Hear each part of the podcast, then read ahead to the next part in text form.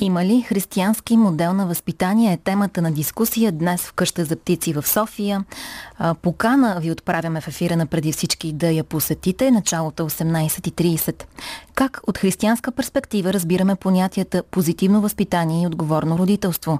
Дали християнската философия за живота предполага и определени модели на родителски подход при възпитанието на децата?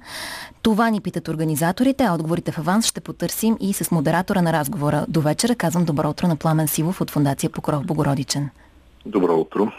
Господин Сивов, тъй като а, вие като модератор заедно с участниците в дискусията ще търсите отговор на въпроса, който сте задали и на хората, които каним да се присъединят към вас, а именно, има ли християнски модел на възпитание? Вие за вас а, самият имате ли отговор на този доста труден според мен въпрос? Моят отговор е само един и той е от личния ми опит като родител. Слава Богу, минахме през това изпитание. Детето ми е вече голямо, но при всички положения темата не само така продължава да витае периодично в българското обществено пространство по повод на различни неща. Знаете, имаше спорове около Истанбулската конвенция, след това имаше спорове около стратегията за детето и съответно реакцията и един документ, който църквата беше подготвила. Периодично в общественото пространство се получава един такъв интерес, за съжаление в повечето пъти нездрав и предизвикан от спорове, а не толкова от позитивно, градивно дискутиране за това какво казва църквата за, така, за оформянето на децата, за продукта от, от това оформяне. Нека да припомним, че образование идва от образ.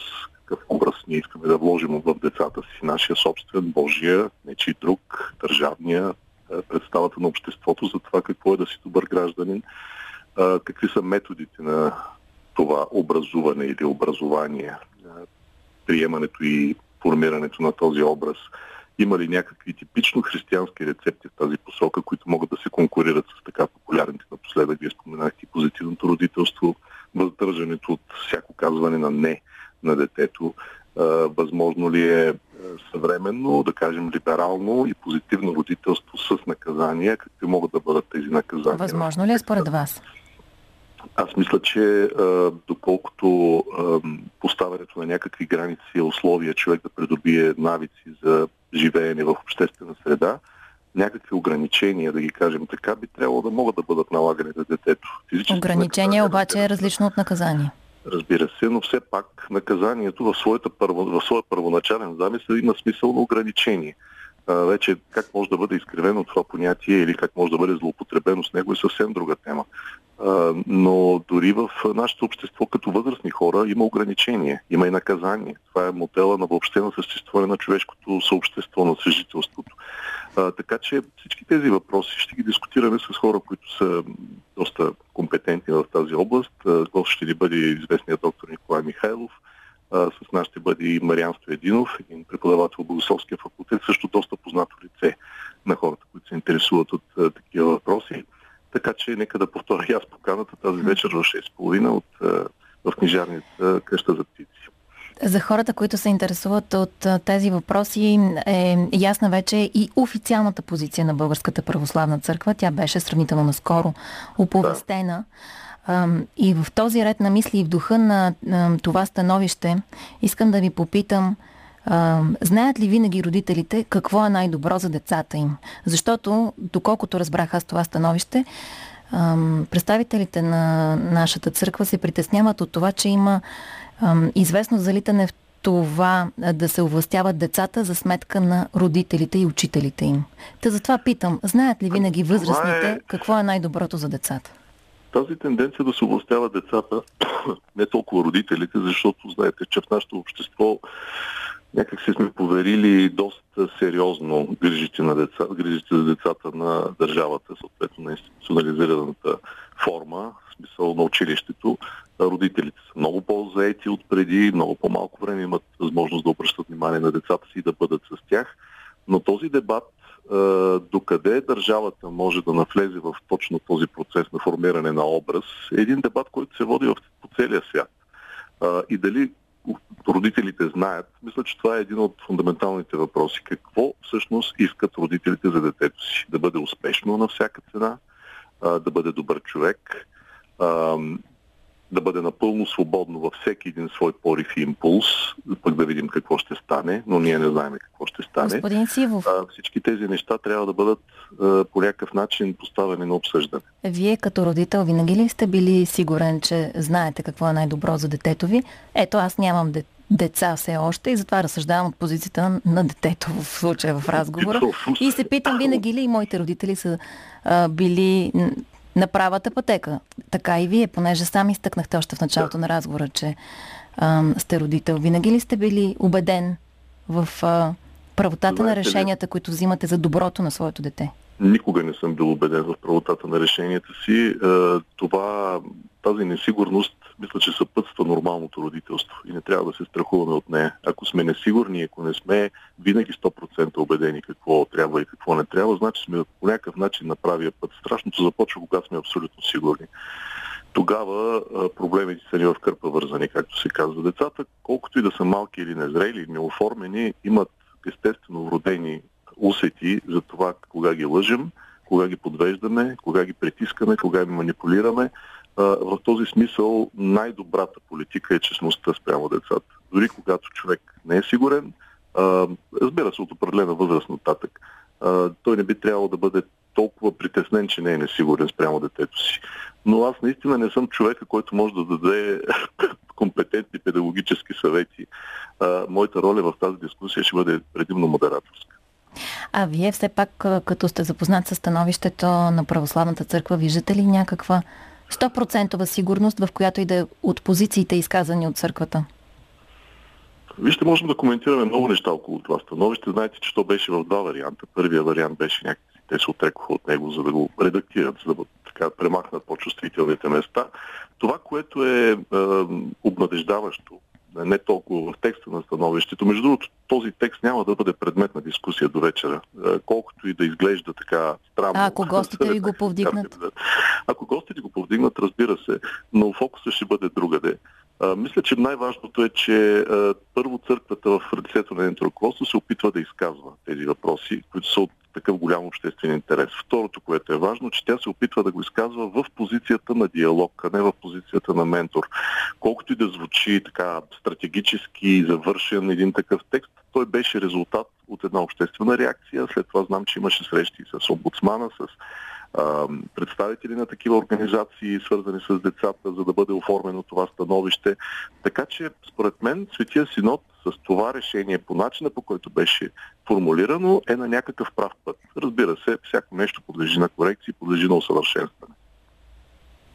Смятате ли, че този диалог се осъществи наистина? Защото имаше доста въпроси, които повдигнаха ам, спорове. И аз ще припомня на нашите слушатели твърдението, че повечето родители са добри, а тези, които проявяват агресия и насилие са единици. Не трябва да ам, ам, някакси да ги взимаме като толкова под внимание, когато коментираме стратегията за детето, за това, че, както казах вече, има злоупотреба с овластяването на децата по-голяма, за това, че е, има едно опасяване от чиновнически подход в стратегията за детето. Но ако представителите на църквата се опасяват от чиновничество, може би някои от хората се опасяват от доза авторитаризъм в а, подходите на църквата, когато изказва тази своя позиция. Вие казахте диалог, но със сигурност ще има хора, които ще ви опонират.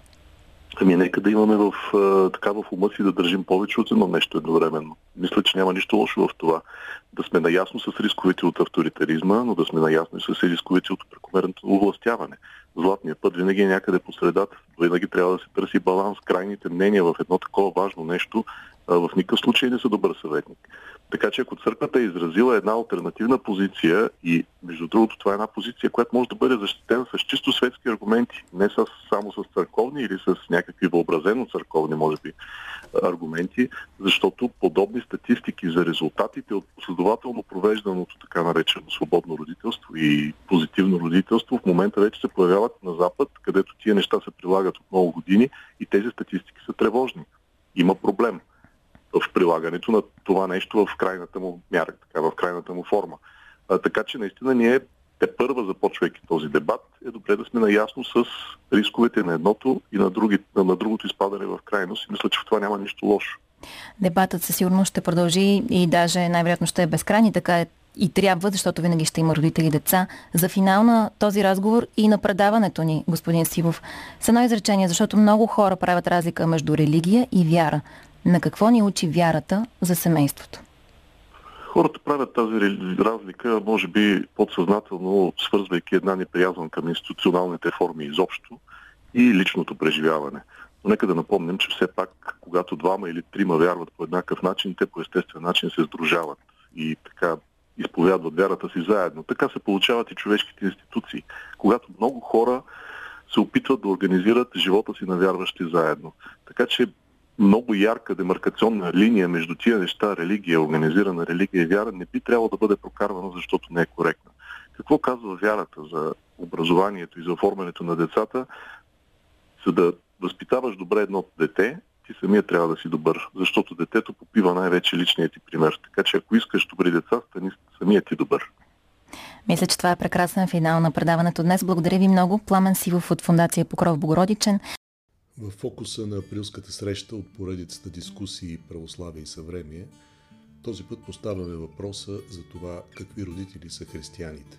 Темата за добрите възпитателни практики попадна в центъра на обществените дискусии и провокира критики към Българската православна църква. Някои от тези критики застъпиха твърдението, че църквата одобрявала телесното наказание като възпитателна мярка. Тази вечер с нашите събеседници говорим за това – как от християнска перспектива разбираме понятия като позитивно възпитание или отговорно родителство и дали християнският етос и философия за живота предполагат и определени модели на родителски подход. Доктор Николай Михайлов, който, както се казва в клишето, няма нужда от представяне, психиатър и известен с политическите си коментари, но и с това, че е и църковен човек, който много често в политическите коментари намира място и за така, църковния аспект на нещата и за християнския аспект на нещата. До мен е Мариан Стоединов, доцент, доктор от Богословския факултет в Велико Търново, заместник декан, преподавател по догматика. Аз съм Пламен Силов от организаторите от Фундация Покров Богородичен. Тази вечер темата е, как да кажем, някакси предизвестена с оглед на това, че от доста време имахме поводи, напоследък имахме поводи, да чуем от страна на широката журналистическа общественост и въобще от страна на много коментатори, на много телевизионни студия, да чуем мнения за църковния подход към децата. Това, разбира се, беше по повод на наскоро обявената стратегия за закрила на детето, за стратегия за детето. Знаете, имаше ситуация, в която беше публикувано едно становище на официалния сайт на Светия Синод, което после беше свалено, беше заменено с друго редактирано. Но така или иначе, обществената реакция някакси се фокусира върху едни конкретни текстове в този документ – които за някои хора прозвучаха старозаветно, ретроградно, насилническо и така нататък. В един по-широк контекст, с малко повече така, времеви хоризонт, дебатите около Истанбулската конвенция също включваха и тази тематика под някакви форми тъй като, разбира се, разбира се, ставаше въпрос там за насилие в рамките на семейството. Нямаше как да не стане дума и за децата и така влиянието на, на това насилие върху децата.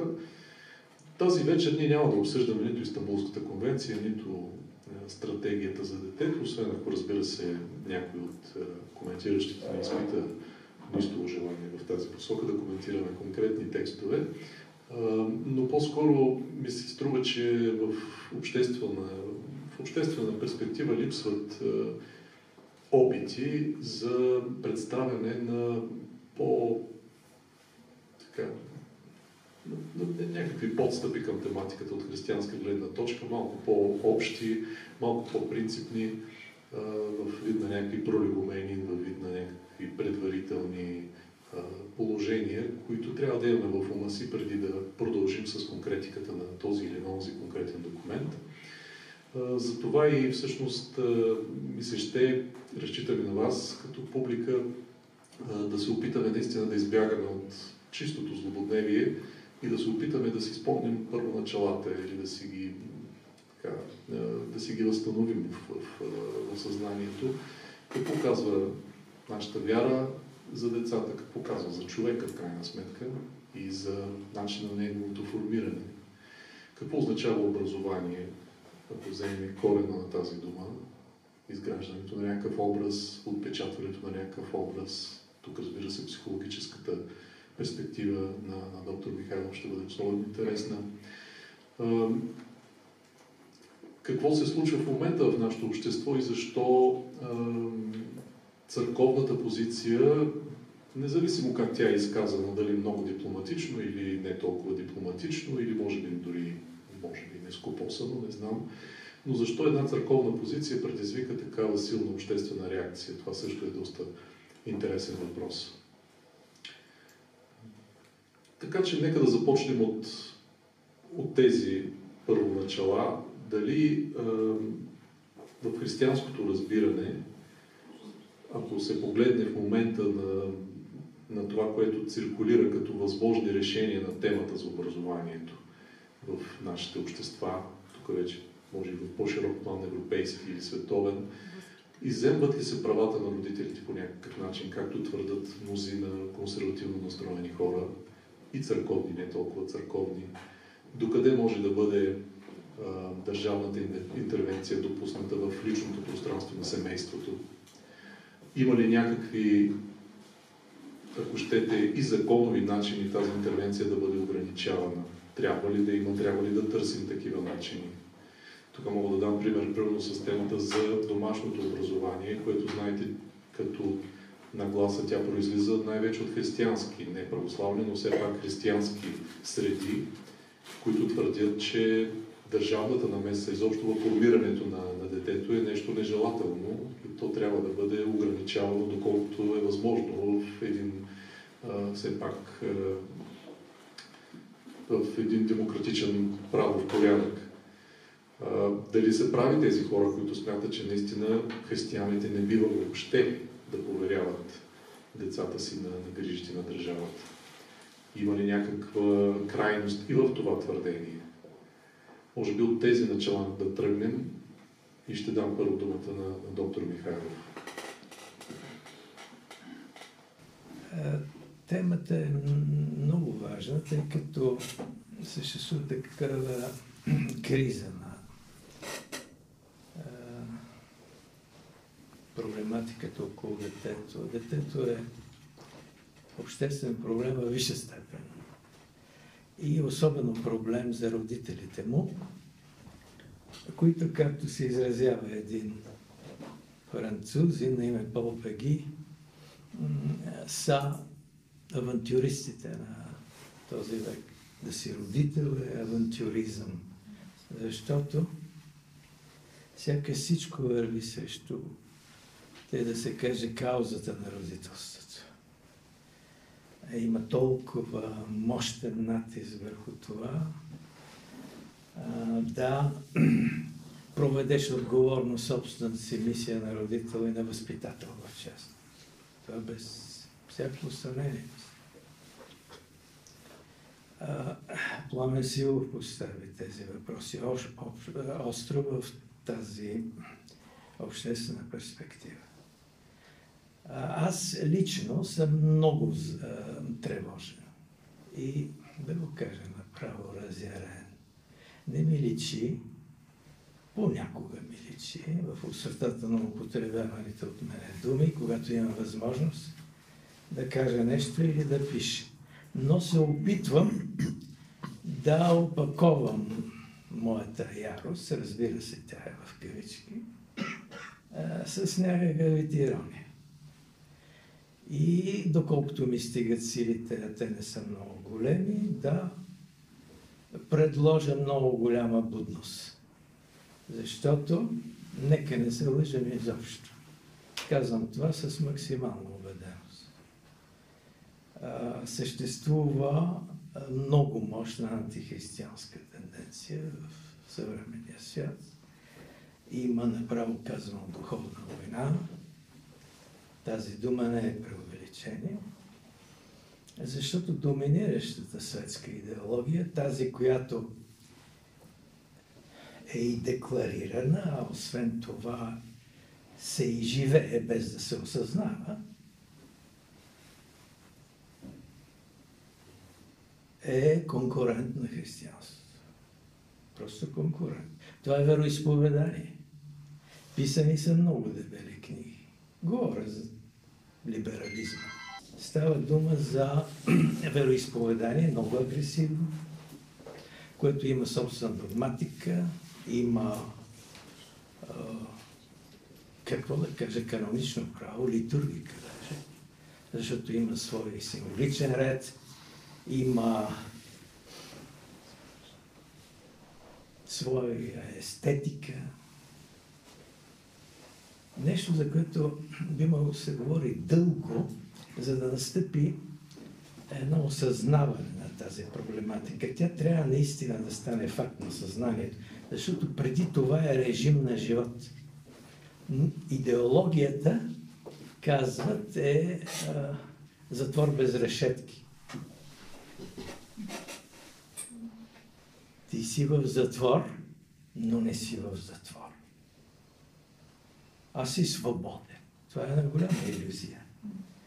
Максималното робство, в кавички или без кавички, е да се окажеш в такъв тип робски режим или малко по-кротко казано в режим на несвобода, че да не осъзнаваш колко си зависим зависимостта не протича по линията на някаква полицейска опека, на някакво следене по петите, на някаква стрикна обществена държавна политическа и проче дисциплина, а върви по линията на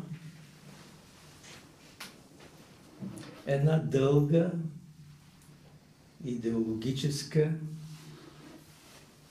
подготовка един режим на възпитание и образование, който получава статутно очевидно за всички, и за родителите, и за децата. И се получава една естествена, съвършено свободна и в кавички добродетелна трансмисия на такъв тип светски ценности, които са в много рязка опозиция на християн. Лесно би било да, ни, да, да, да чуем а, а, мнение на авторитетни, на духовни авторитети, които ще ни опровергаят, веднага ще се съгласим смирено, доколкото имаме такава сила. Само, че това, което четем, не ни опровергава, обратно ни плаши допълнително. И още по-точно ни жали, защото ние от света наистина сме жалени от тези, които не са в него, а се подвизават някъде заради нас, защото ни мислят много и се молят за нас. Само, че ние живеем в някаква особена лекота на късномодерни същества, които са малко или повече уредени. Непрекъснато говоря с кавички. Това уредени също е в кавички. Ние нямаме особени материални затруднения, особено хората, които се намират тук. Ние сме в лукс и там е голямата беда. Свети Ян Златус казва, че най-тежкото гонение е липсата на гонение. Защото християнството е режим на изповедничество, такова е. От неговия рожден ден на Петдесетница. Църквата. Този изповеднически дух е загубен до голяма степен. Освен в криза, която настъпва понякога без предупреждение. а, християнство без болка не може, без страдание. Просто не е възможно. Луксозно християнство, което е едновременно и светски гарантирано и едновременно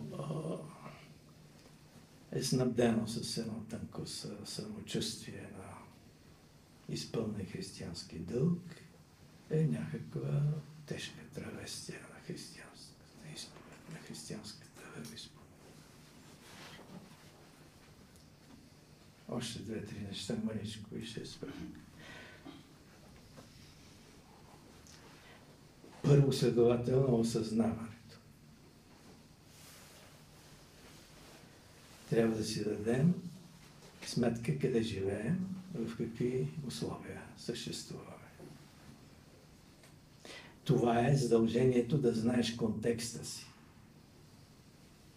Човек, който не знае контекста на собствените си чувства, на собствените си мисли, на собственото си поведение, казва един не аз, е малко или повече недооценъчен човек. Той не разбира. Неговата дума беше глупав. Аз не искам да я употребя. Ние всички имаме дефицит на такова осъзнаване. Всички живеем с затруднението да се борим с собствената си глупост. А тази борба трябва да бъде предприемана всеки ден. От ранна утрин. Защото живота е борба с тази глупост разбрана в разширение от много християнски смисъл. Да си родител, първо трябва да знаеш собствената си вяра и то не в фалшифициране и вариант на късномодерното християнство от Амвона или около църквата, преподава.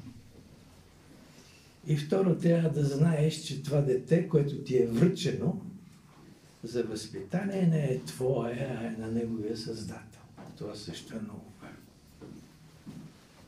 И трето, трябва да знаеш, че каквото и да правиш, накрая ще ти се стори с или без основание, най-вероятно с основание, че си провален. Ако знаеш това предварително, че ще бъдеш един провален родител, то ще бъде за тебе някакво облегчение на укротените претенции спрямо тебе, защото те не обслужват доброто ти родителство, а го подкопават. Човекът не може нищо сам. Така е казано и в Евангелието. Без мен не можете нищо. Това дете което ще възпитаваме, е дете, наследник на голямата метафизическа религиозна катастрофа, наречена грехопадение. Това дете не е русоиско дете, то не е добра природа, съвършена, която се разваля по причина на лоши културни условия греха е в детето. Блажение Августин пише великолепно за това, какво представлява малкото дете като наследник на Адам в книгата си Изповеди. Отрано се сражава за надмощие.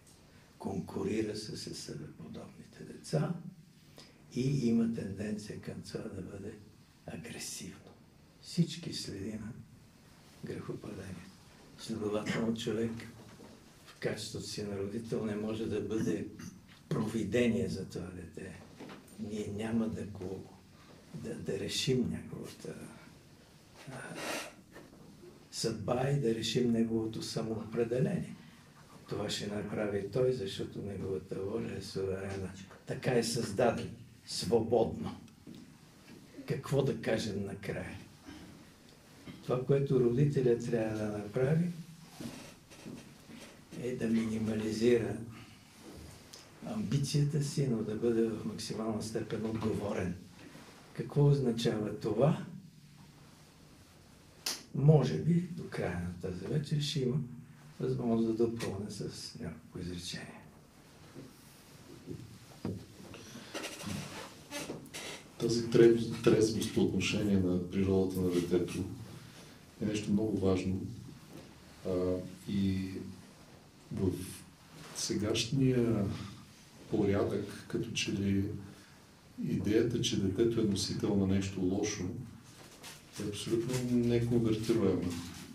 Преобладаващите нагласи за родителството някак си утвърждават тази идея за позитивното родителство, че детето не трябва да му се казва не, не трябва да му се налагат никакви ограничения. И тази тенденция, която разбира се е размножена в хиляди книги за самопомощ, хиляди книги, които съветват родителите как да не ограничават по никакъв начин децата си, да ги оставят да се развиват в пълна свобода.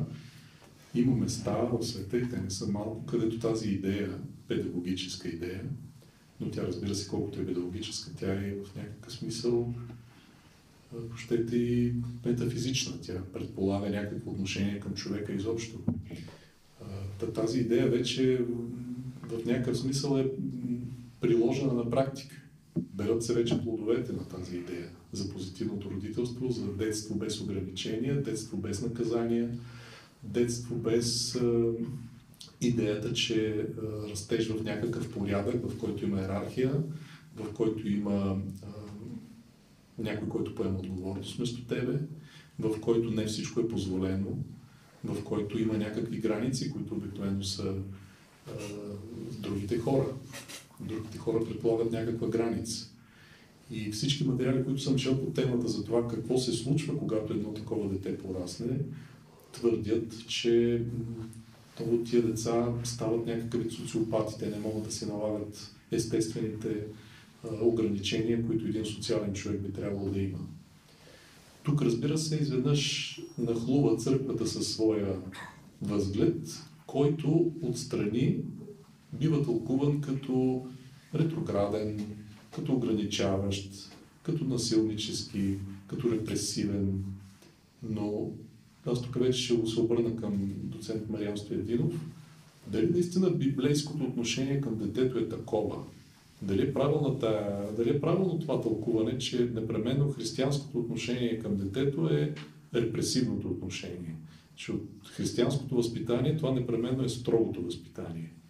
Има ли някакво място за, хайде не либерализъм, а някакъв вид свобода в възпитанието на детето, в някакъв вид светлина, в някакъв вид а, радост? Или всичко а, е само мрак, насилие, мачкане и така нататък, както много често виждаме да бъде отразяван този християнски поглед в общественото съзнание. Благодаря. Добър вечер на всички от мен. А, как ви кажа, от а, опита, който имам, а предполагам, че мнозина споделят това опит, поне хронологично възрастово, а, аз си спомням много добре времето преди 10 ноември, когато а, цялата отговорност за възпитанието на детето беше не просто споделена от държавата, беше приоритет на държавата.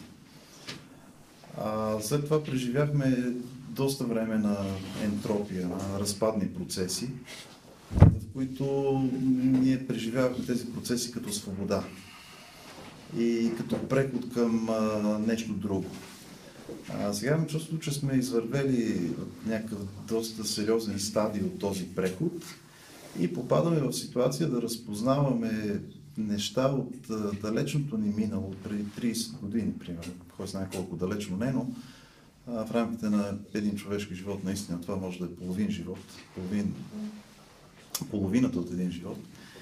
И се срещ, или срещаме поредния или по-скоро някакъв съвсем нов опит за контрол или за иземване на правата върху детето. Разбира се, те не идват като директиви на Коминтерна или на ЦК на съответната компартия и така нататък.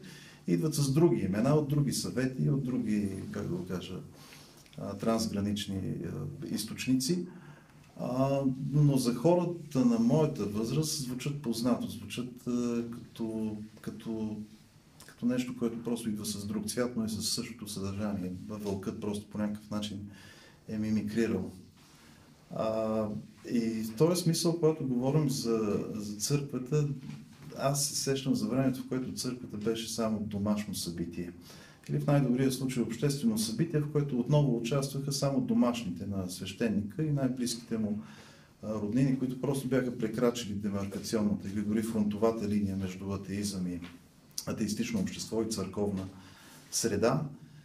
А, и тогава в това, как да го кажа, домашно разбиране за това какво е мястото на църквата и как църквата може да повлияе за възпитанието на децата, си мисля, че се случи голяма част от нашия, как да го кажа, а, от нашата съпротива срещу режима. Толкова, доколкото сме имали някаква дисидентска традиция, тя е била не явна, не площадна, тя е била, някой ще каже, грубо кръчмарска или такава скрита, аз бих казал по-скоро семейна, защото в семейството наистина, не в училище, чухме за първи път думата Бог от а, едни поколения, които, които вече ги няма, защото тези баби, които на нас ни формираха, така, основни, основни положения в мирогледа вече са заменени от съвсем друг тип а, а, харизматично или харизматични жени или грижащи се за детето в семейството. А, и в един момент, ако питаме или ако си задаваме въпроса за мястото на църквата днес, а, прекалено голямо внимание се отдели наистина на нещо, което звучеше отново като концепция срещу друга концепция. Аз си мисля, че има един ресурс, който ние не оценяваме. Може би, ако си спомняме времето на комунизма, ще знаем за какво става дума, но си мисля, че каквото е да се случи на площада, ние в семействата си вътре по някакъв начин ще запазим някакъв начин на съществуване, на живот, на мирогледни стандарти, които могат да преживеят всяко площадно така, насилие или всяка площадна, всяко площадно лицемерие дори. И в този смисъл мога си мисля, че съм до някъде оптимист или най-малко съм спокоен. В същото време си давам сметка за силата на тези явления или за силата на тези процеси, които са, те не, са, те не биха се ограничили с един сегмент. Те са тотални. Те действат, ако щете, холистично. Те не, не, не биха подминали която би било сфера от това, което наричаме а, обществен ред. А, даже много хора ще ги приветстват, защото ще ги сравняват с а, ситуациите на разпад, на липса на дисциплина, на ентропия, на преход без законност, на несправедливост и ще приветстват една такава, как да го кажа, регулирана среда, която ако може дори да се намеси в семействата, които очевидно, и това ще ни бъде вменено, очевидно не могат да се справят с а, отговорното родителство. Затова ще дойдат институциите, които ще изземат тази роля и казано по друг начин, ако вие не искате да срещате нарушители на пътя или в градския транспорт, оставете държавата да така да ограничи нарушителите още в възможно най-ранен стадий. И много хора ще аплодират подобен, подобен подход. Но когато църквата се намесва, когато казвам църквата се намесва от гледна точка на декларацията на, а, така, на концепцията, тя всъщност противопоставя една концепция на друга концепция. Разбира се, и двете концепции могат да бъдат сравнявани, могат да бъдат анализирани, могат да бъдат а, критикувани дори или приветствани, а, но ми се струва, че те имат твърде ограничен, поне към днешна дата, периметър, твърде ограничена сила или способност да влияят. Това, което църквата, ако мога да обобща, казва, оставете семейството да се грижи за детето. Като тя има предвид семейството в идеалния смисъл на думата. Семейството, в което християнските а, ценностни норми са безвъпросни. А, отсреща държавата ще каже колко са такива семейства, които са сигурно на пръстите на едната ръка и могат да приведат данни за учениците, които посещават часовете по религия, защото те са функция на родителското съгласие да посещават тези часове. Те не са, те не са много. На фона на 50 или 60 хиляди деца от един випуск, по-малко от 5% са тези, които следват родителската воля да учат религия, християнство или православие в училище ще кажат, вие сте по-малко от 5%, как може да влияете или как може да искате да, да, така, да подмените едната система с вашата гледна точка или това, което ние предлагаме, с това, което вие предлагате. Затова си мисля, че толкова доколкото може да запазим някакво ниво на реализъм, не бих казал на оптимизъм, е факта, че ние все още имаме свободата да бъдем, а, да бъдем отговорни в рамките на това, което, което все още имаме. Не знам как ще бъде след време, но съм по-скоро спокоен за това, че голямата отговорност, която аз имам към моите деца, е в голяма степен функция на моята способност да се справя. И за тази, за тази способност или на тази способност не може да повлияе нито една концепция. А, мисля си, че тази способност да се справяш като отговорен родител предполага много сериозен самоанализ, ако щете, много сериозно ниво на а, жертвоготовност или на отказ от някакви свои прищевки и трансформиране постоянно с оглед на постоянната промяна, която детето отсреща очаква от теб и едно постоянно учене, благодарение на това дете, което, което те държи на штрек, което не те оставя да, да си спокоен и да казваш училището или обществото или улицата още по-малко ще завършат детето ми. Имам отговорност към него и тя, тя може би предполага аз да затворя това, което в момента гледам и да гледам него или да говоря с него. И да ви кажа, колкото със всяко от моите деца го преживявам като че ли за първи път и винаги се убеждавам, че е нещо, което няма как да се повтори. Ако с нощи съм пропуснал да разкажа история на децата ми, аз мога да компенсирам утре вечер. Но с нощи няма да се върне. Аз съм пропуснал нещо. И това не би трябвало да се случва. Тоест, всеки ден ти дава основание да се променяш и да задаваш въпросите към себе си, а това оттам нататък вече те държи буден като християнин. Защото представете си, ако всичко беше по мет и масло, ако имахме симфонията между свещенство и царство, ако имахме симфонията между държава и църква, ако имахме перфектно религиозно образование, благочестиви политици, християнско воинство и така нататък, сигурно щехме да, да преживяваме рая по някакъв такъв своеобразен начин. Но това просто няма как да се случи. Така че това, което преди малко беше казано, тая постоянна потребност да, тази постоянна провокация на мъченичеството или на изпитанието е изключително здравословна. Тя, ни, тя не просто ни държи будни, тя ни държи живи. И трябва трезво да, да и се радваме. И в същото време да сме достатъчно устойчиви спрямо тези, които имаме. Защото аз много често усещам а, безсилие и то е не драматично, не, не го проблематизирам. Не мога да оправя света. Не мога да поправя каквото и да било в света около мен. А, даже ако успея да се справя с това, което имам, а, пак би трябвало да, да съм благодарен на Бога. То, да ви кажа, не е никак малкото, може да осмисли не просто едно житейско време, ами житейското време е умножено по всяко от децата ти. И ако имате две, три или четири деца, на вас ви трябва четири пъти повече житейско време за всяко едно от тях. И тогава няма да ви остане време да оправите света. А, защото ако оправите света, а, а изпуснете децата си, а, вие на двата фронта ще претърпите, ще претърпите поражение. По-скоро ще претърпим поражение. Та, до там с концепциите. Добри са, но когато го приложите в семейството си, спрямо децата си, вие ще разберете до каква степен може да вземете от тях нещо, което наистина да работи.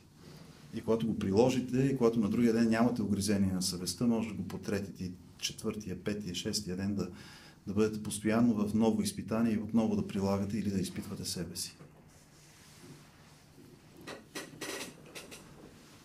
Това наистина е много важно.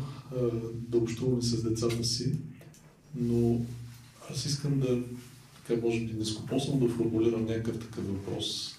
С каква цел? какъв антропологичен, въобще какъв тип хора ние като християни искаме да видим децата си, нашите неосъществени така християнски измерения ли, нещо друго ли, какво най-важно трябва да им дадем?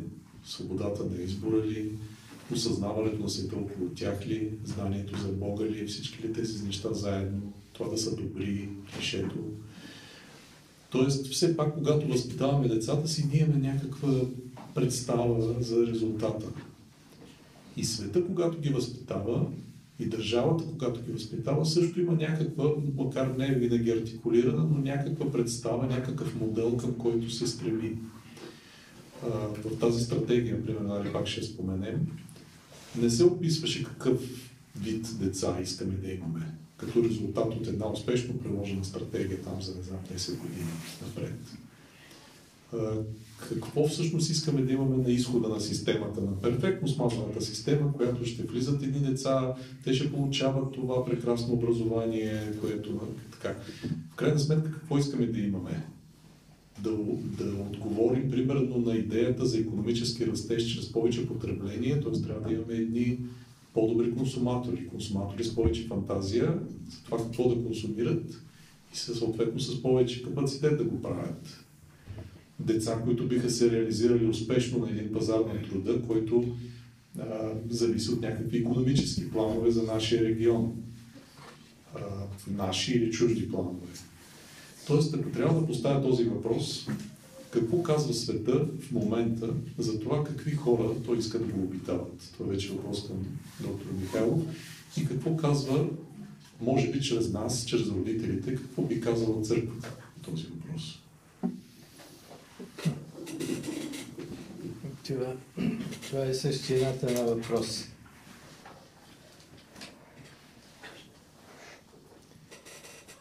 Тази конкурираща християнското възпитание, система, която условно ще наречем либерална, и която нашата държава препоръчва, защото тя преписва тази система. Нашата държава не е творец в тази област. Тя е плагиатство в тази област.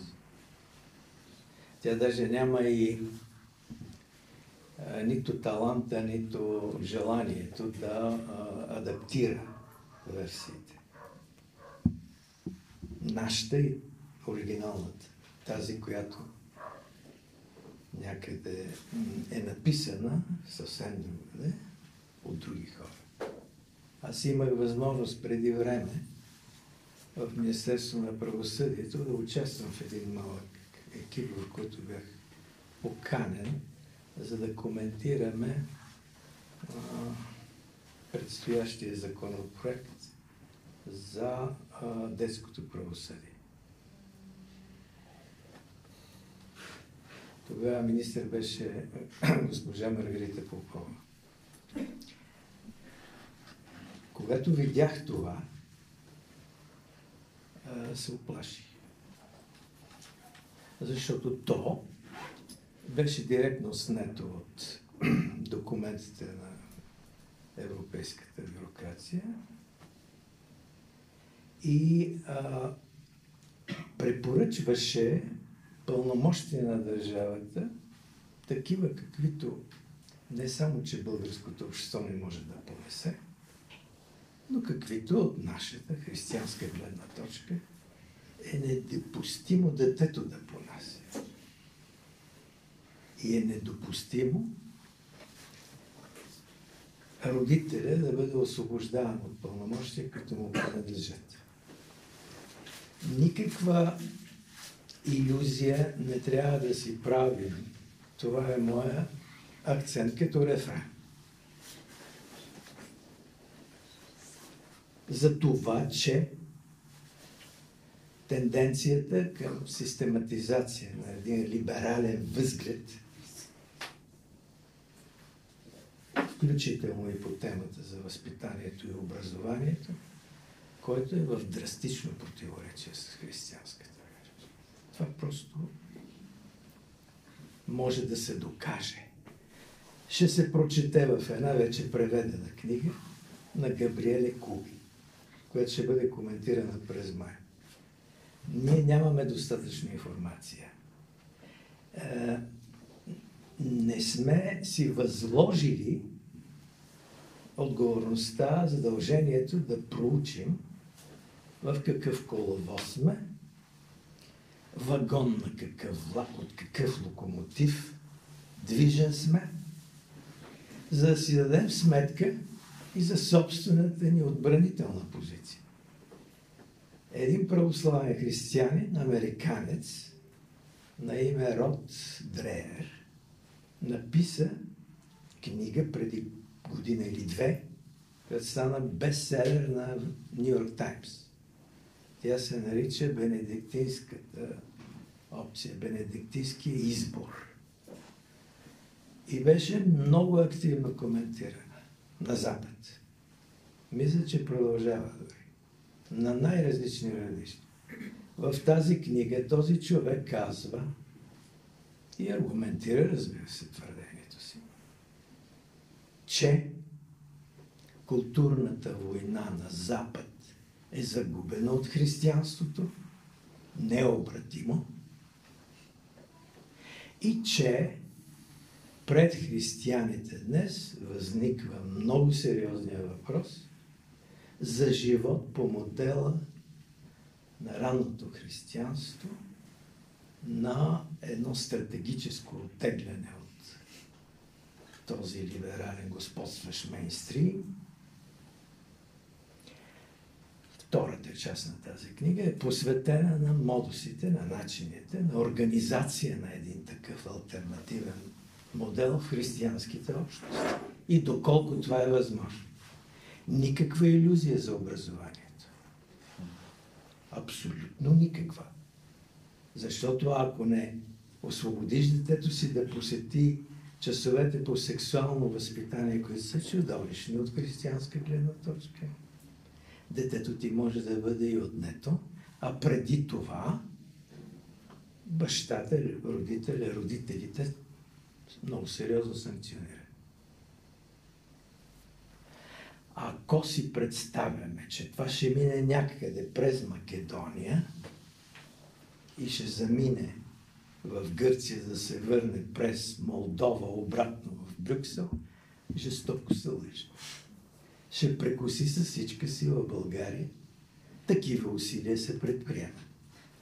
Сблъсъка с тази прословута Истанбулска конвенция, конвенция беше преди всичко и основно свързана с това, че тя съдържаше в себе си тази тенденция. Доколкото разрушаването на стереотипите за това, какво представлява мъжката, респективно женската роля, се извърша на полето на образованието и на полето на възпитанието. Защото тази конвенция, и това е последното изпоменаване от мен, не разчита на семейството. Обратно счита, че семейството е опонент на тази голяма глобализирана тенденция за преобразуване на представите и за скъсване с една традиция, която е патриархално-репресивна, в директно противоречие с идеята за освобождение на човек. Максималната цел, абсолютният ценностен хоризонт на този мироглед е свободата, над която няма нищо и никой. Свободата е абсолют. А свободният избор е това, което хабилитира изгражда зрелостта на човек. Човека, респективно неговото възпитание, респективно неговото образование, става човек в собствен смисъл, когато изгради за себе си капацитет да узнава собственото си желание и да прави избори в посока на това, което неговото желание диктува. Да прави такива избори. Едно дете е в този смисъл, да не казвам от момента на своето раждане, но малко след това, субект на абсолютен суверенитет, собственик на права, срещу които родителят не може да, да посяга. По никакъв начин. Детето има сексуални права. Това е литература. Това са научни трудове. Това е легализирана теория за това, какво представлява да мислиш човека в оптиката на неговата свобода. Това означава буквално да го оставиш на собствените му импулси, разбира се, да го а, научиш да се адаптира в а, социална среда. Това е една все пак а, сложна процедура. Но основното и фундаменталното е свързано с идеята за неограничена свобода. Това възпитание, което наричаме либерално, е възпитание в духа на свободата. Християнското възпитание не възпитава детето, за да бъде то свободно и реализирано в духа на либералната идеология, защото либералната реализация не съвпада с християнската идея за спасение. В най-добрия случай светското възпитание възпитава етически начала, но не възпитава религиозни начала. Когато християнина възпитава детето си, той първо, според медицинския принцип, да не вредиш, примерно ноцере, ще трябва да знае какво да не прави, не толкова какво да прави. Какво да не прави, за да не увреди собственото си дете. Начините, възможностите един родител да увреди детето, много добронамерено и от гледна точка на собствената си родителска амбиция е много голям. Много голям. Първо, да го хванеш за ръце дисциплинирано и да го водиш на богослужение, което то трябва да изтърпи, или да го оставиш да тича пред царските двери на собствената му либерална спонтанност, защото такава е презумцията, не е никакво възпитание, а е неблагоразумие. Един родител, преди да бъде християн, ще трябва да бъде нормален. Това е парафраза на Александър Мен. Първо трябва да станем нормални, преди да бъдем християни. Има някакви фундаментални начала на здравия разум, които трябва да бъдат овладени. Последно нещо, което искам да кажа. Основно е, разбира се, дисциплината в родителската възпитателна практика. Едно дете, оставено на собствената си спонтанност, е дете в голям риск. Защото да образоваш и да възпитаваш означава да попречиш едно дете да се реализира спонтанно. Човек, казва един, цени либералното възпитание до момента, в който не срещне някой, който е възпитан либерал. Защото отново ще се върна към догматичното положение за катастрофата на грекопадението. Човек носи в себе си радикално зло. Ако родителят е талантлив родител и благоразумен преди това, ще трябва да се умее да възпита детето си така, че то да се раздвои стратегически, да може едновременно да бъде обичано от родителя и едновременно дисциплинирано от него, че да формира една дистанция между себе си такъв, какъвто трябва да бъде, ако е момче, и такъв, какъвто не трябва да бъде. С други думи, да разбере, че той е под натиска на дълг, на задължение да се бори с себе си. Да понася следователно болка. Защото дисциплината е свързана с болка. Либералното образование не знае тази педагогика. Защото има такава склонност да остави детето на собствената му спонтанност.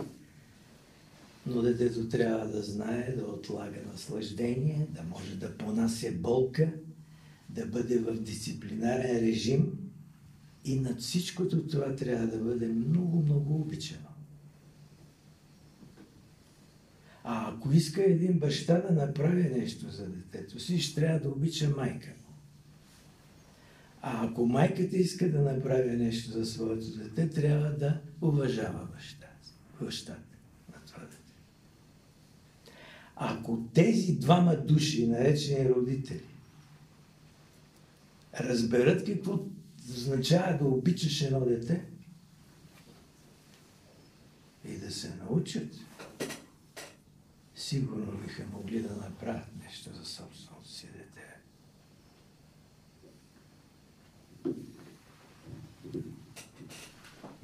Понеже стана дума за децата в църквата, всички от нас тук сме родители, поне които сме застанали пред вас. А, темата за това как да въведем децата си в църквата, най-вече не толкова как да ги въведем, как да ги задържим, което е по-интересната част от въпроса. Пред мен вълнува доста хора, особено по-малото поколение родители. Има един неизбежен момент в живота на детето, в развитието на детето, когато то възстава срещу родителите си. Това разбира се не е някакво възстание винаги с, свързано с а, външен бунт. Той може да бъде много незабележим. Но е част от емансипацията на детската психика въобще.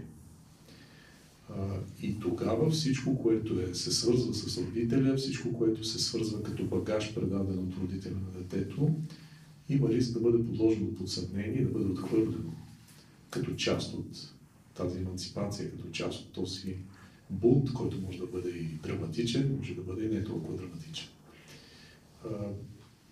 Как ние като християнски родители можем да се справим с този период от развитието на детето?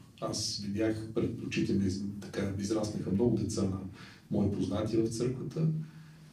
А, много малко от тях останаха в църквата. Всички тези деца, които бяха израснали в храма, някои от тях тичаха пред ултара, други бяха по-мирни. Но истината е, че тези прекрасни родители, християни, които с най-добри намерения направиха всичко възможно децата им да, да почувстват какво е това да си вярваш, дадаха всичко от себе си наистина, трябваше да понесат и това, да видят как децата им се откъсват понякога радикално, много радикално, понякога постепенно, отпадайки от църквата какво, какво можем да кажем за, за този процес и за този период? Какво да ви кажа, няма рецепта, според мен. Много би ми се искало да има. А, и в такива случаи май е добре да споделяме или по някакъв начин да си припомняме това, което по някакъв начин като деца сме преживели а, и което ни е направило християни без да, без да си дадем сметка, че всъщност ни е направило такива. И аз ще ви споделя един а, мой такъв а, много слънчев спомен, в който а, като ме пратиха при баба ми и при дядо ми на село, и понеже работата си иска мотика нали, лозето, като тръгва баба ми за лози и ме взема и по пъти поздравява тия, които вече са отишли преди нас, с помага Бог. Отговорът е дал ти Бог добро. Това беше толкова постоянно, аз съм бил може би на Сигурно съм бил вече ученик, може би на 6, 7, 8 години. А в момента го няма. Дори да отидете в същото село, няма да го чуете. Но тогава го чувахме. Буквално на всяка крачка го чувах и казвах на баба ми, по-скоро я питах, баба, защо, защо казваш така? Като на мен в училище са ми казвали, че няма Бог. Как така ти казваш, помага Бог? И баба ми нищо не ми казваше. Не ми отговаряше. Или по-скоро не ме убеждаваше в противното че ли можем да стигнем няко, някой до, така, да, хубав ден до тази ситуация, в която децата ни ще ни казват нещо заучено в училище или ще ни коригират, когато ние казваме нещо или когато се прекръстваме. И ще ни кажат в училище, ни казват, че няма такова нещо или че това не е верно. И нас сигурно, или ние, ако обичаме децата си, няма да ги коригираме, защото представете си, ако аз се върна в училище с в 70-те години, примерно. Ако се върна в училище и кажа, вижте, има Бог и аз го знам от баба ми, от дядо ми, от всички там около мен, а, сигурно искала баба ми да ме предпази по този начин. Сега го осъзнавам. Сега след като станах, всъщност станах християнин една година след като тя почина. А, но това ми остана в съзнанието. Остана ми като нещо, което ми е дало представа за християнството и представа за Бога. Т.е. чул съм за тези неща без да съм индоктриниран и без да съм воден в църква и без да ми е казвано, не, не си прав, така е както ти казвам, така трябва да го запомниш, така трябва да го знаеш. А, разбрах го, може би, 20 на години по-късно. А, и тук вече е парадокса. Парадокса на това, което ние учим децата си, което те всъщност научават от нас. Защото ние ги учим на едно, а те научават от нас, може би, друго. А, затова някой казва, че ние не трябва да учим децата си, а трябва да им даваме пример. Децата не искат да им бъде диктувано, децата не искат постоянно да им се казва така, така, така, пред очите им да има друго.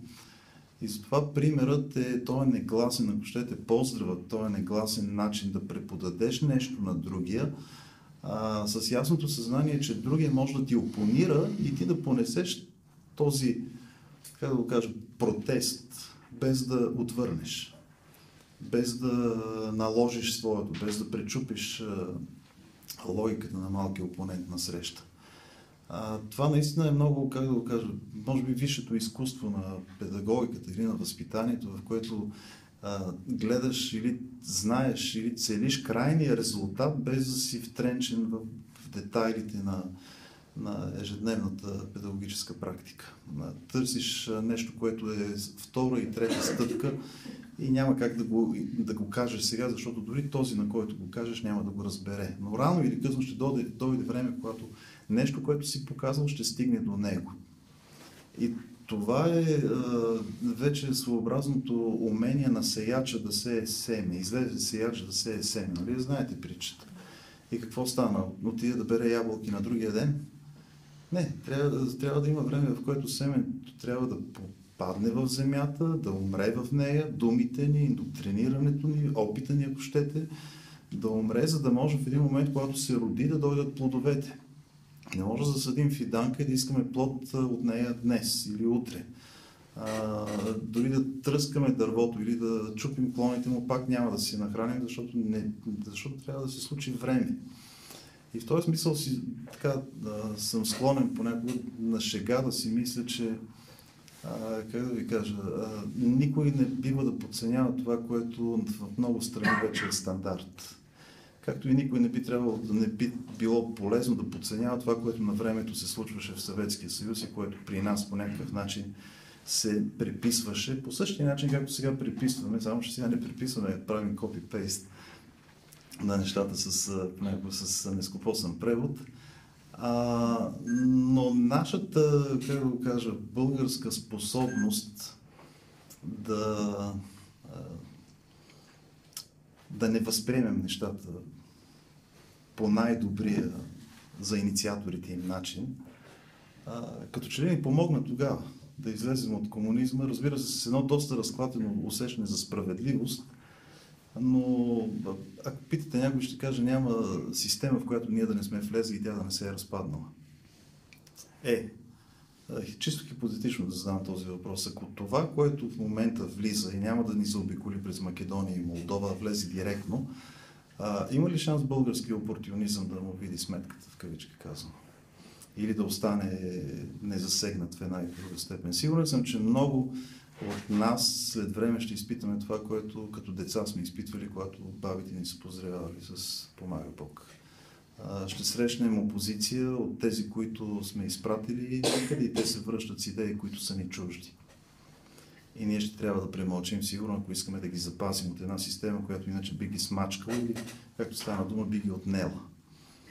А, но все си мисля, че по нашите ширини има нещо, което е като плевел, като че ли по-устойчиво на култивация, като че ли по-здравословно, как да кажа, неподлежащо на култивация. Може би е така неразумно да се надява човек точно на този тип импулси, на тая наша неспособност да влезем в релси или да влезем в някакъв праволинейен тип идеологически модели, но, но, но това така или иначе го има.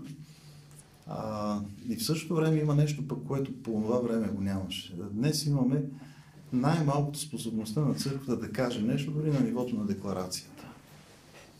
Преди го нямаше това. Сега поне църквата може да каже това, което да ще прозвучи като съборен глас, като, като съборен глас на, на епископите. Но отговорността, ако тяхната е в това да подпишат един документ, нашата е буквално фронтова отговорност. Ние сме на фронта, защото сме всеки ден с децата си. Ние сме на фронта, ние в, в такава екстремна ситуация, в която трябва да прилагаме най-доброто от това, което сме чули, научили, видели и да го направим по такъв начин, че децата ни да го разберат без да ги, без да ги, как да кажа, без да ги притискаме. Да го разберат по добрия начин. Да им дадем възможността да, да, да дадат своите плодове, да родят своите плодове, да копаем и да поливаме, както казва апостолът, а пък да се надяваме, че Бог е този, който и да знаем, че Бог е този, който прави нещата да дадат плод. И с това ще завърша, всеки от вас предполагаме има опит от летене с самолет. А какво става по време на турбуленция? Има ли сте такъв опит? А, как е молитвата по това време? Как я усещате?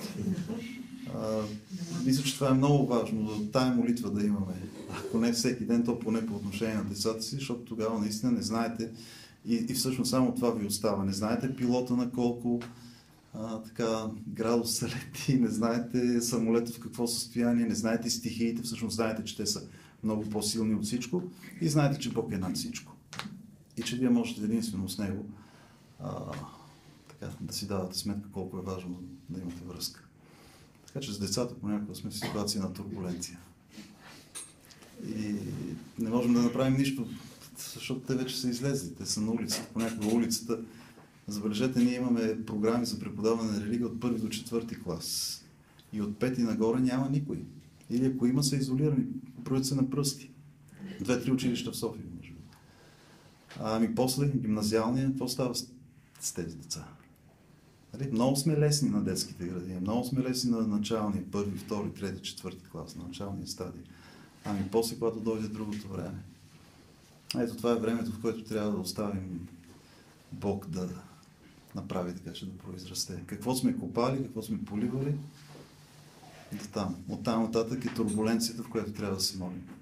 Спомням си една от първите книги за децата в църквата, която превеждахме, издадохме едно време, беше на една английска монахиня, монахиня Магдалина, за децата в православната църква днес.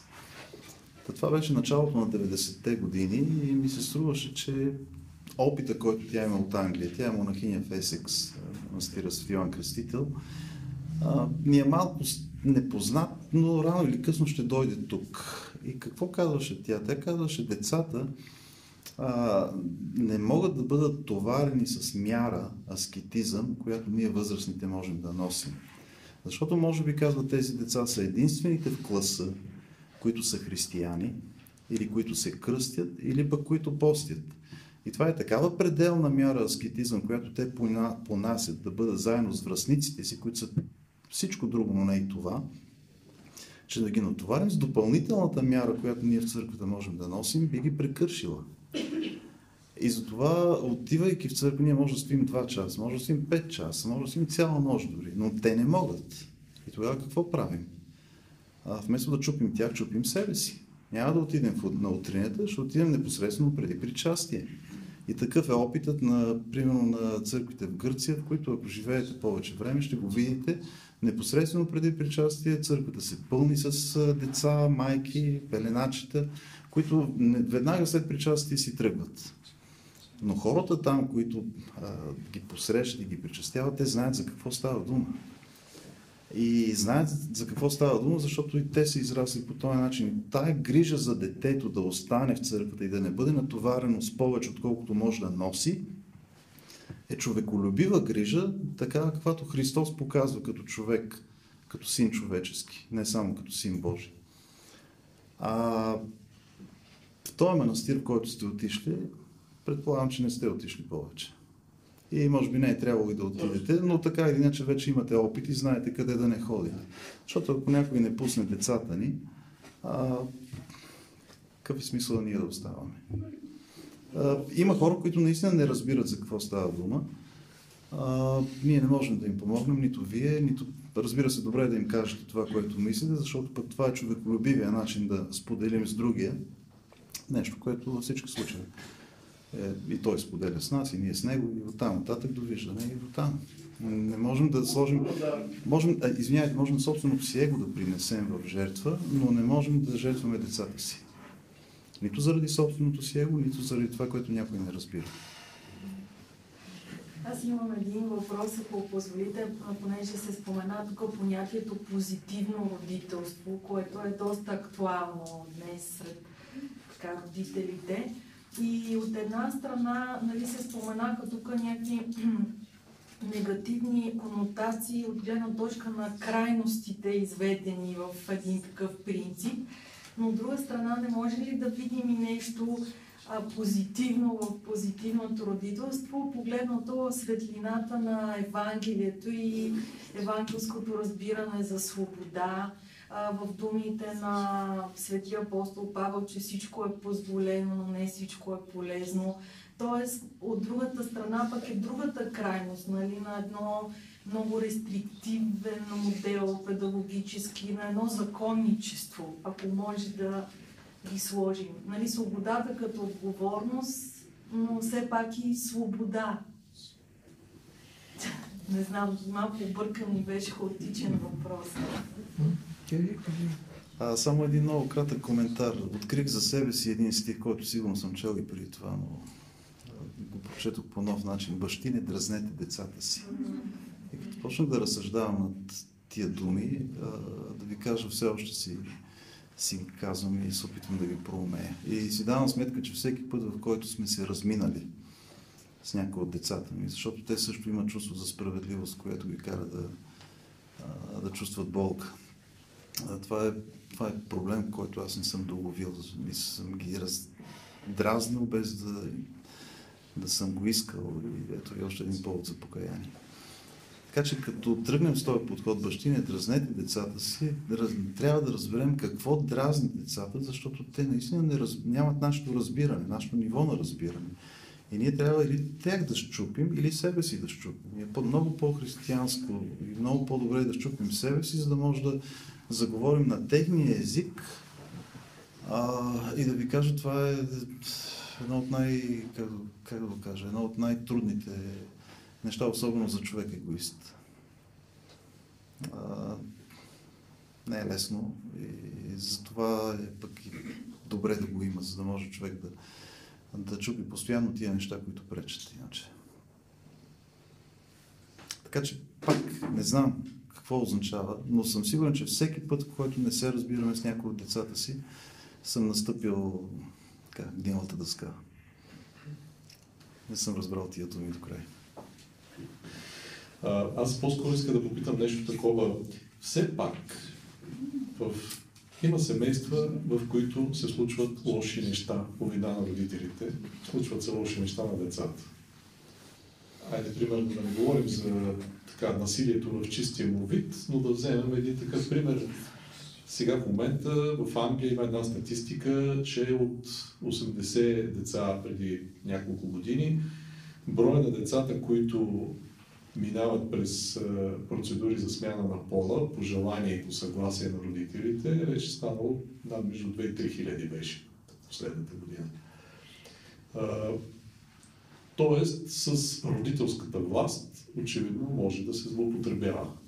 Може да се злоупотребява в либерален ключ, може да се злоупотребява и в някакъв класически ключ, като едно физическо или някакво друг вид насилие. Ако ние настояваме за една пълна емансипация на семейството от, от държавата, какво се случва с, наистина с защитата на както и да го наречем, правата на тези деца като човешки същества. Да не бъдат унижавани, да не бъдат, да не бъдат физически насилвани. Къде е вече отговорността и къде е границата?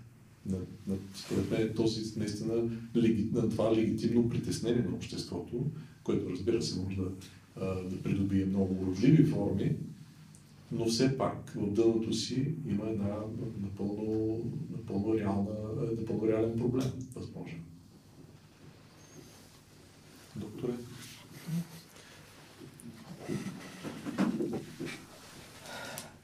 Ами аз мисля, пламене, че в това въпрос се държи отговора.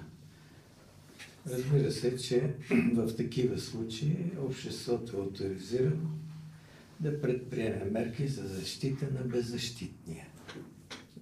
Беззащитното дете. Това е ясно. Винаги е имало такова законодателство. Това е естествена човешка практика. Въпросът е, че това, за което става дума от страна на норвежската интервенция тук,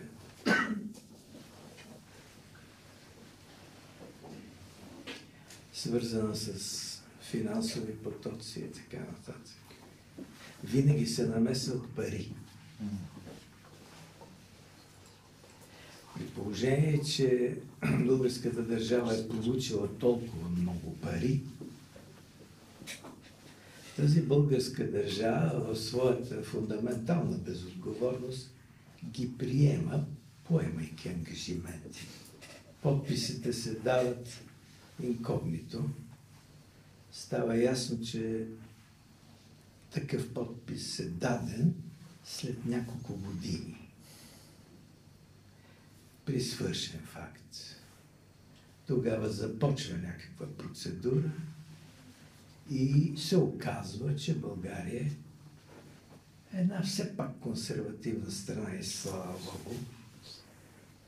Аз се научих да мисля, че метафората българите са като някакъв троскот плевен, плевел или еди какво си трудно си изкупват, не е толкова лоша. Ако си има предвид този натиск а, и възможност за самозащита. И това е в последна сметка нещо много важно. Като ресурс на самоотбраната, искам да кажа. Аз промених някакси мнението, казвам това на риск, за собствения ми народ, за мен самия, като един от този народ – като видях как той реагира, за да защити семейството и за да защити детето си от странни думи, като джендър, например. Упрека към него, към този народ, беше, че той не разбира какво означава това. Той е в дълбоко невежество, казваха, и вместо да се потруди или вместо да му обяснат, ако не може да се потруди, те се оставиха, така да се каже, на неговото окончателно решение. Да отхвърли тази подадена, предложена му възможност, именно за едно цивилизовано отношение към дете, към жена и прочее. Нещата никога не трябва вече да бъдат възприемани анфас, така както са предложени непосредствено. Ще трябва да развием една култура на подозрението. По неизбежност. Не да, да станем нителни хора, а за да удържим собствената си отговорност, за която говорим тази да защитаваме децата си. Вижте, има борба срещу семейството, защото семейството е традиционен институт. Мъж, жена и дете. Семейството е граница на държавата. Семейството не може да бъде радикално обобществявано, то не може да бъде етатизирано, не може да бъде предадено на разпореждане на държавата, каквато е тенденция. То е в някакъв смисъл голяма тайна. Семейство. Семейството е тайна. Защото то е първо тайна на любовта и първо е, и, и след това е тайна на раждането на нов живот. Семейството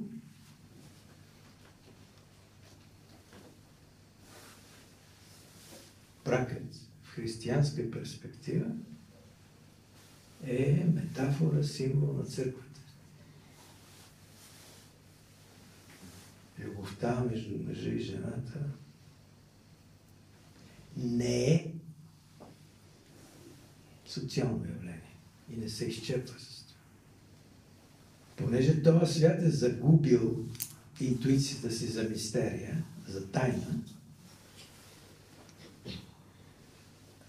той предприема много активно мерки за рационализация и за контрол върху феномени, които са извън неговата компетентност. През семейството протича континуитета на традицията. От баща, баба, за което Мариан говори. Дядо, прадядо, родове, стабилност на институцията, която се подчинява на закони на собственото си пребъдване. Мистически закони, не социални. Това семейство е гарант на традицията. Какво преподава традицията? Как, какво е това предание? Това предание е предание на унаследени ценности.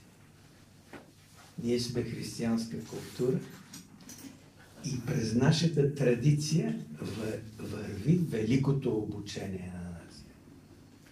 Това обучение, което не на всяка цена се изчерпва с формалната катехизация, с урока по религия в училище, защото той много често е натрапен и има контрапродуктивен ефект от блъсква. Освен това, учи на нещо подобно на куштунство в хаоса на неумелото преподаване и на незрялото ученичество. Това, което получава детето, получава от тези жестове и нюанси на присъствие, изпуснати думи, поглед, докосване, което е слово. Това дете получава през тази благородна информация, през тази традиция на въздействие, великите уроци на историческата приемственост на традицията, в нашия случай на православната бият се със семейството, защото то е консервативно по инстинкт, предназначение и дълбока духовна характеристика. Докато едно дете остава в семейството, то не може да бъде преизграждано. То не може да бъде атомизирано, и в този смисъл, в последна сметка и в перспектива, контролиран. Защото това, което се нарича глобална инициатива, глобален проект, не разчита да контролира национални общности и семейни общности, а разчита да контролира атомизирани индивиди, консуматори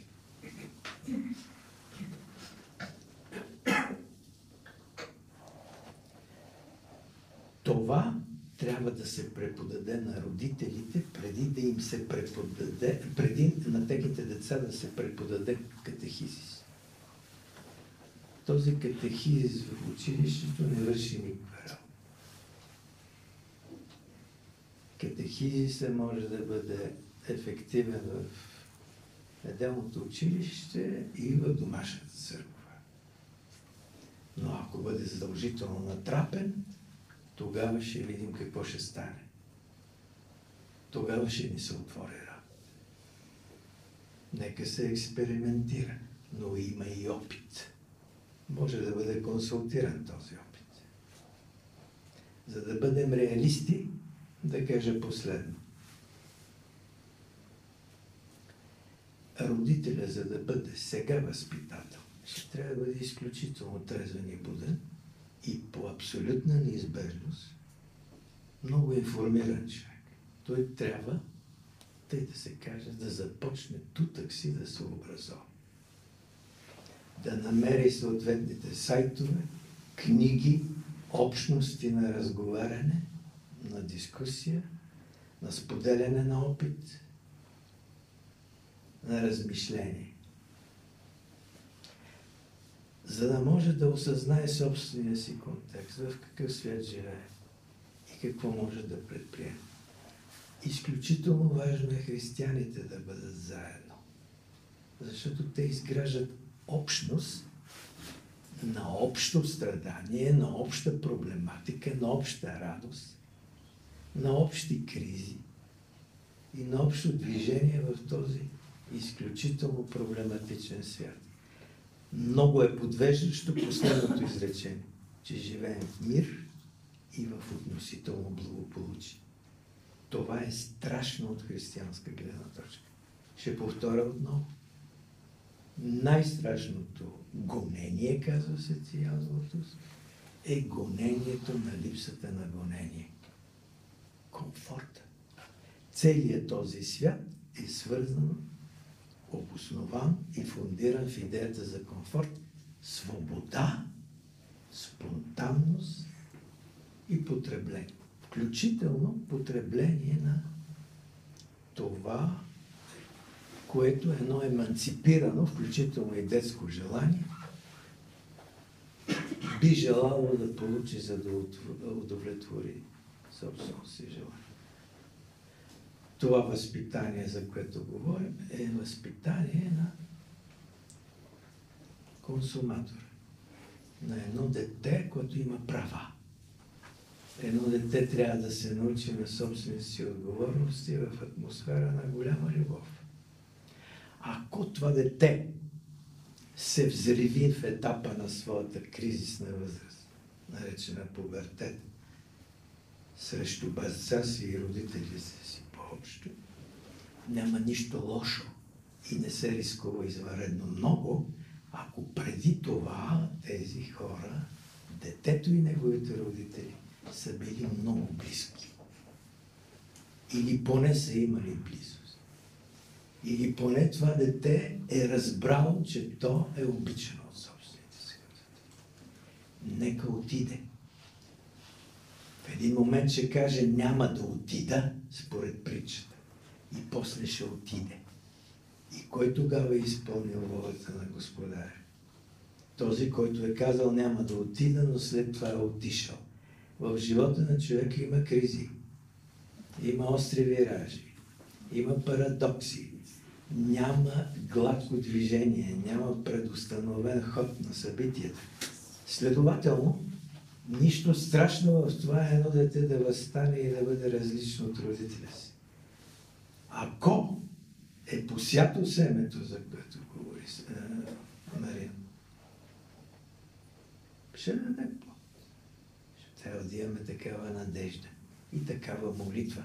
В последна сметка, най-дълбоката и най-отговорна активност на родителя е молитвата се.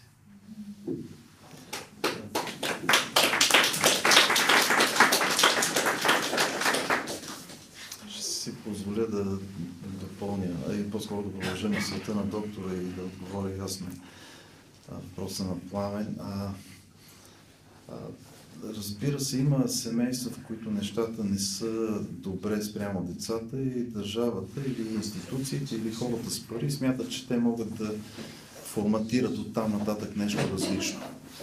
А, но забележете, когато църквата реагира и тя реагира с а, свое становище, а, би трябвало да има нещо, което там нататък да продължи, защото това становище може да бъде валидно тогава, когато имаме отцърковени семейства. А за да имаме отцърковени семейства, така както имаме обществено ангажирани семейства или семейства с обществени ангажименти, включително и за общественото или за държавното образование или всички други институции, за да имаме църковно ангажирани семейства е необходимо нещо да се случва или нещо да се е случило. И сега ще ви дам един пример, или по-скоро ще споделя един разговор с стареца Паисий, на Света гора, а, преди още да знаем, че това е всъщност стареца Паиси. А, след това го разбрахме, когато го видяхме същия този човек на кориците на книги. А, тъ, попитахме го, по-скоро един румънски монах, който беше в групата ни, го попита как е най-добре за монаха. Аз казвам, работя в патриаршеската така, а, канцелария в Букурещ, а ти си тук в пустинята. И, и двамата сме монаси. Как е по-добре за монаха да бъде като тебе в пустинята или като мен в офиса? И тогава стареца му отговори, вижте, вие от България и Румъния, това беше 1991 година, а, имате, идвате от друга среда, от друг опит. И за вас е важно тези хора, които са като мен, да не стоят в пустинята, а да отидат да живеят между хората. И какво имам предвид, като сега, като трябва да преведа думите на стареца Паиси, затова те да отидат да живеят между хората. А, време, когато бях дете, а, баба ми не помня да ме е водила или родителите ми на църква всяка неделя. Но помня всеки път, когато свещеника идваше вкъщи. Защото тогава ние не отивахме да видим Христос на Солея, а Христос идваше вкъщи. И Той в къщи ни даваше това, което всъщност беше като глътка въздух за, ако щете, за година напред, на водосвета за Йордан ден. Всички тия детски спомени да видиш Христос вкъщи, дошъл заради тебе, дошъл за да а, ти подаде ръка, да ти каже човешка приказка, да се участва в това, което в трапезата ти, във всичко останало. Ето това имаше предвид явно и стареца Паиси. Тези хора, които в една среда като неговата би трябвало да са в пустинята, в нашата среда би трябвало да са в града, би трябвало да са между хората, би трябвало да са заедно с тях. И го видях и в опита на един а, свещеник в Солон, който имаше 8 или 7, не знам колко деца, но не можех да го намеря вкъщи до 9 часа през вечерта. Не се прибираше, защото оставаше да играе с децата в църквата. Играеше на джаги, играеше на някакви други неща. Беше като игрална зала при земния етаж на църквата и децата от махалата бяха там и те виждаха Христос, който играе с тях. И съм сигурен, че те бяха в, в своето въцърковяване много по-адекватни, много по- как да го кажа, усещащи това, което стареца Паиси имаше предвид, защото Христос беше между тях и беше с тях и в радостта им, и в домашния им бит, и във всичко останало, а не чакаше те да отидат при него. И той да им каже своите изисквания и след това да ги натири или пък да чака да се върнат после пак. Има разлика. В нашата ситуация се предполага, че ние като направим една концепция, трябва да отидем при тези, за които сме я направили, да играем с техните игри, да говорим с техните разговори, да отидем на техните места, на които са, защото в нашата ситуация в България и Румъния последните 30 години не знам дали се е променило нещо и си мисля, че тия думи на стареца са валидни и днес. Ние живеем в една едва ли не реализирана ескатология, все едно всичко ни е наред и чакаме само хората да станат като нас. Ами няма как да стане. Ако щете им дайте 10 концепции, ако не отидете при тях, няма как да ви чуят ще ви игнорират и ще изберат най-доброто за себе си по пътя на най-малкото съпротивление. Или ще иммигрират, или кой знае какво. Но ако Христос не слезе и не влезе там, където вечерят хората, или там, където е дома им, там, където е средоточието на тяхната, ако щете, възпитателна методика, няма как неговата концепция да проработи. Защото те ще я чуят като унази другата с, срещу 80 кусов милиона евро, нали? И който наделе, той ще той ще получи децата на хората. Ама ние имаме предимството да имаме, как да го кажа, да имаме църква, която, която има способността да говори. Сега остава и да действа. Или да действа по човешки начин, ако щете. Защото прежда бъжица, нада человечица. Нали? Е, тая човещина е трудното за постигане, не по-малко трудното, отколкото обожението. Мен се очаква да обобщя, но аз ще се откажа от това право и ще благодаря на гостите за наистина много вдъхновяващите думи. Да им благодарим и благодаря на вас, че бяхте с нас.